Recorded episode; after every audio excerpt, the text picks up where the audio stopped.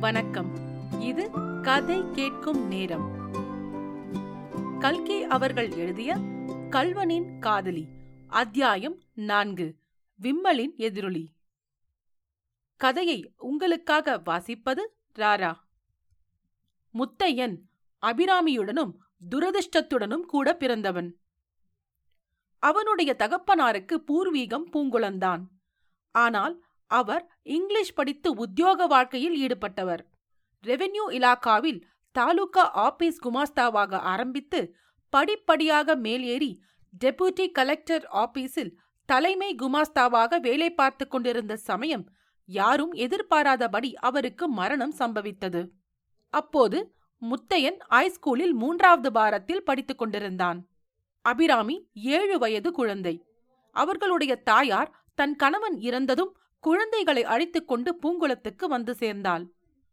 பூங்குளத்தில் அவர்களுக்கு பிதிரார்ஜிதமாக பத்து ஏக்கரா நன்சை நிலம் இருந்தது ஆகையால் இந்த சின்ன குடும்பம் சாப்பாட்டுக்கு துணிக்கு கஷ்டப்படாமல் சௌக்கியமாக வாழ்க்கை நடத்தியிருக்கலாம். ஆனால் முத்தையனுடைய கூட பிறந்த துரதிருஷ்டம் இங்கேயும் அவர்களை விடவில்லை. அவர்கள் ஊருக்கு வந்து மறுவருஷம் கொள்ளிடத்தில் பெருவெள்ளம் வந்து உடைப்பு எடுத்தது. அந்த உடைப்பினால் பூங்குளத்தின் சுற்றுவட்டத்தில் பலருடைய நிலங்களில் வண்டல் தங்கி அவை மிகவும் செழிப்பாகிவிட்டன. வேறு சிலருடைய நிலங்களில் மணலடித்து அவை சாகுபடிக்க லாய்க்கற்று போயின. முத்தையனுடைய நிலங்களுக்கு பின் சொன்ன கதிதான் நேர்ந்தது. இரண்டு போகம் சாகுபடியாகி மாவுக்கு இருபது களம் கண்டு முதலாகிக் கொண்டிருந்த முதல் தரமான அவனுடைய நிலம் முழுவதும் மண்மேடிட்டு போயிற்று. ஆகவே அந்த குடும்பம் நிராதரவான நிலைமை அடைந்தது ஏற்கனவே முத்தையனுடைய தகப்பனார் உத்தியோகம் பார்த்த காலத்தில் பூங்குளத்தில் இருந்த அவனுடைய தாயாதிகளுக்கும் மற்றவர்களுக்கும் அவர் மேல் அசூயை இருந்தது. முத்தையன் கொஞ்சம் துடுக்கான சுபாவம் உள்ளவனாயிருந்தபடியால் அவன் பேரில் ஊர்க்காரர்களுக்கு நல்ல அபிப்பிராயம் இல்லை. எனவே அவனுக்கு கஷ்டம் வந்த காலத்தில் யாரும் அவன் மேல் அனுதாபப்படவில்லை.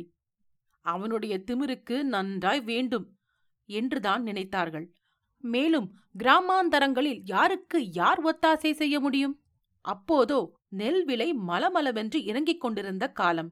ஆகவே அவரவர்கள் காலாட்சேபம் நடத்துவதே கஷ்டமாயிருந்த போது மற்றவர்களுக்கு எப்படி உதவி செய்வது? சுமார் இரண்டு வருஷ காலம் மணலடித்த பூமியை கட்டிக்கொண்டு மாரடித்தான் முத்தையன். அது ஒன்றும் பிரயோசனப்படாமல் போகவே மறுபடியும் பள்ளிக்கூடத்தில் சேர்ந்து படித்து பாஸ் பண்ணி உத்தியோகம் பார்க்க வேண்டுமென்ற ஆசை அவனுக்கு உண்டாயிற்று. அவனுடைய தாயார் வைத்திருந்த இரண்டொரு நகைகளுக்கு இதனால் சனியன் பிடித்தது. அவற்றை விற்று வந்த பணத்தை எடுத்துக்கொண்டு போய் ஹைஸ்கூலில் பழையபடி மூன்றாவது பாரத்தில் சேர்ந்தான். வருஷ கடைசியில் அவனுக்கு பரீட்சை தேரவில்லை.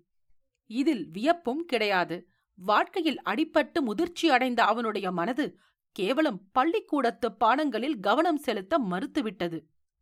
அவ்வருஷம் பள்ளிக்கூடத்தில் படித்தபோது பெரிய மனுஷர்களின் பிள்ளைகள் சிலருடன் அவனுக்கு சிநேகமாகி இருந்தது.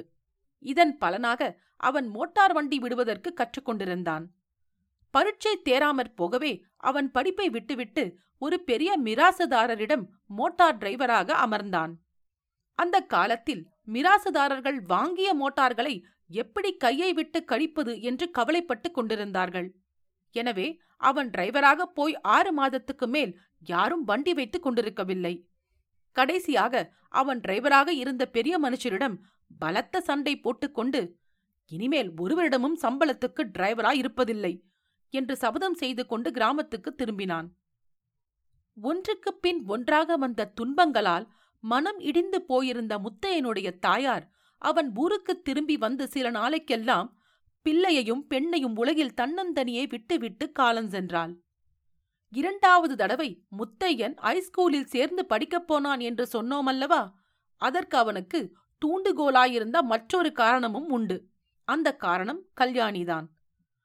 கொள்ளிடத்தில் உடைப்பு எடுத்த வருஷத்தில் அவன் ஒரு நாள் வண்டி மாட்டுக்கு நல்ல தார்குச்சி சம்பாதிப்பதற்காக படுகை காட்டில் புகுந்து போய்க் கொண்டிருந்தான். அப்போது திடீரென்று ஐயோ ஐயோ என்று ஒரு சிறு பெண்ணின் குரல் கேட்கவே அந்த திசையை நோக்கி விரைந்து ஓடினான். முன் அத்தியாயத்தில் நாம் பார்த்த பாடடைந்த கோவிலை அடைந்தான். அங்கே ஆச்சரியத்தையும் திகிலையும் ஒருங்கே அளித்த ஒரு காட்சியை கண்டான். நாவல் மரத்தின் கிளைகளில் ஒன்றில் கல்யாணி உட்கார்ந்திருந்தாள். அந்த கிளைக்கு நேர்கீழே பாழும் கோவில் மண்டபத்தின் மீது ஒரு பெரிய குரங்கு உட்கார்ந்திருந்தது. அது கல்யாணி இருந்த கிளையின் மேல் தாவுவதற்கு எத்தனம் செய்து கொண்டிருந்தது. முத்தையன் ஒரு பெரிய அதட்டல் போட்டான். குரங்கு அவனை பார்த்து உர் என்று பல்லை காட்டி உரிமை விட்டு காட்டில் ஓடி மறைந்தது. மரக்கிளையின் மேலிருந்த கல்யாணியை பார்த்து மிகவும் கடுமையான குரலில் இங்கே இறங்கி வா என்றான் முத்தையன். கல்யாணி கலகலவென்று சிரிப்பு சிரித்துவிட்டு சாவதானமாய் நாவல் பழம் பறிக்கத் தொடங்கினாள். அப்போது அவளுக்கு பதிமூன்று பதினாலு வயதுதான் இருக்கும். முத்தையன் கோபத்துடன் ரொம்பவும் அதட்டி மிரட்டிய பிறகுதான் கல்யாணி இறங்கி வந்தாள். அவன் அவளுடைய மென்மையான காதை பிடித்து லேசாக நிமிட்டிக் கொண்டே இனிமேல் இங்கெல்லாம் வராதே வராதே என்றான்.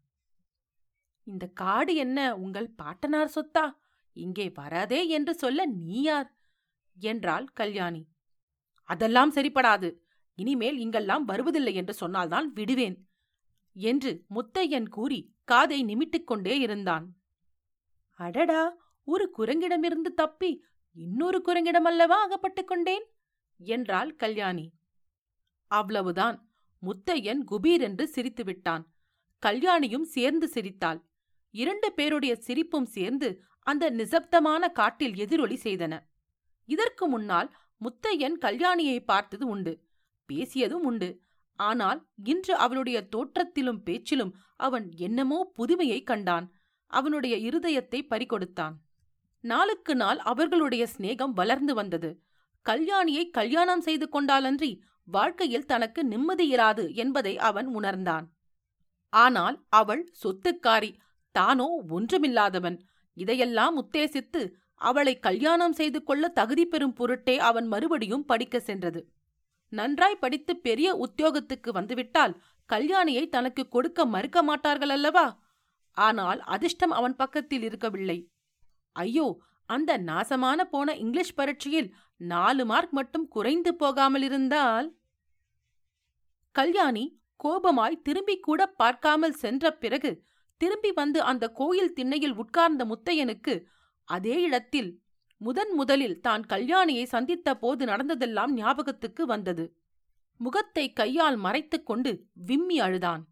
அந்த விம்மலுக்கு எதிரொலியைப் போல் காட்டிலே போய்க் கொண்டிருந்த கல்யாணியில் தேம்பும் குரலும் கேட்டது. கல்கியின் கல்வனின் காதலி அத்தியாயம் நான்கு விம்மலின் எதிரொலி. கேட்டதற்கு நன்றி. இன்னொரு பகுதியில் உங்களை மீண்டும் சந்திக்கிறேன். நன்றி ராரா.